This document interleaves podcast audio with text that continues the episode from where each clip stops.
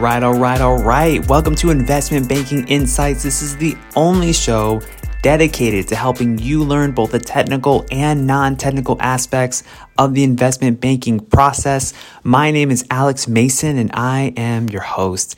Thank you for joining me. I hope you're having an incredible day recording live from Ithaca, New York, getting going with this MBA program here at Cornell. And fall semester is definitely in full swing. We're just about in September now.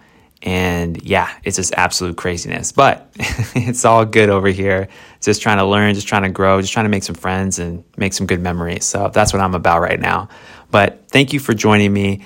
Today, we're talking about behavioral questions. And the question I have for you is this Tell me a time you failed to meet a commitment. Tell me a time that you failed to meet a commitment. Now, we've all done this, right? We've promised to do something, we had good intentions, we were trying to do the right thing, but then something happened and we just didn't follow through. For whatever reason, we failed at meeting our commitment. So, when have you promised to do something but failed to live up to the expectation? To me, this is another one of those questions that's really intended to get to the heart of your maturity level and your ability to reflect on past experiences.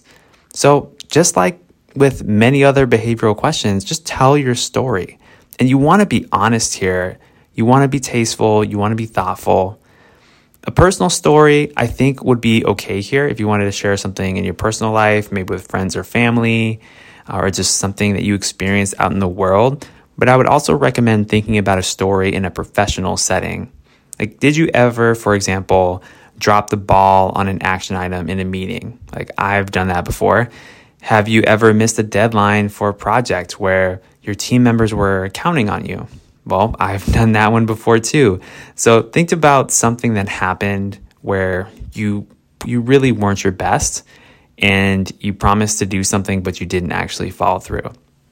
So give a quick setup, describe the situation, but don't spend too much time on this part then talk about the actual action that you took, and then describe the result. So I'll give you a quick example. So, and I'm just making this one up.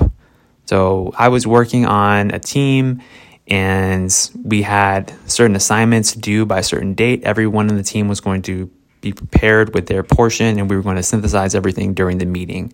I showed up to the meeting and unfortunately I was unprepared and it really slowed down the whole meeting because the other team members had to compensate for my lack of preparedness. We did eventually finish the project, but it was more heartache than it should have been. And then here's the last part reflect on the experience and what you learned from it. So then I would say something like, you know, I learned that it's really about bringing my full self to the team and making sure that I'm ready whenever I'm in a situation where someone else is counting on me. So after that point, now I go to team meetings, I'm always prepared and ready to go. So that's an example of just a quick story you can tell to demonstrate what the failure point was and then how you turn that into a lesson for future success. And I cannot stress this enough. It is so important to reflect on how you changed and we're actually transformed by this experience. It, doesn't have to be a huge, grand transformation like you saw the light and your life is completely different now, but it should have altered your mindset and altered your behaviors in some way. That's really important. So many people, they tell the story, they know that they need to tell a story, but then they never reflect on it and talk about how they're different as a result. So always think about that when you're talking about behaviorals in general. All right, so a quick one for you today. That's what I got for you here on Investment Banking Insights.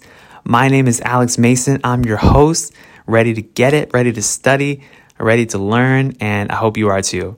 I'll see you next time and have a wonderful, wonderful day.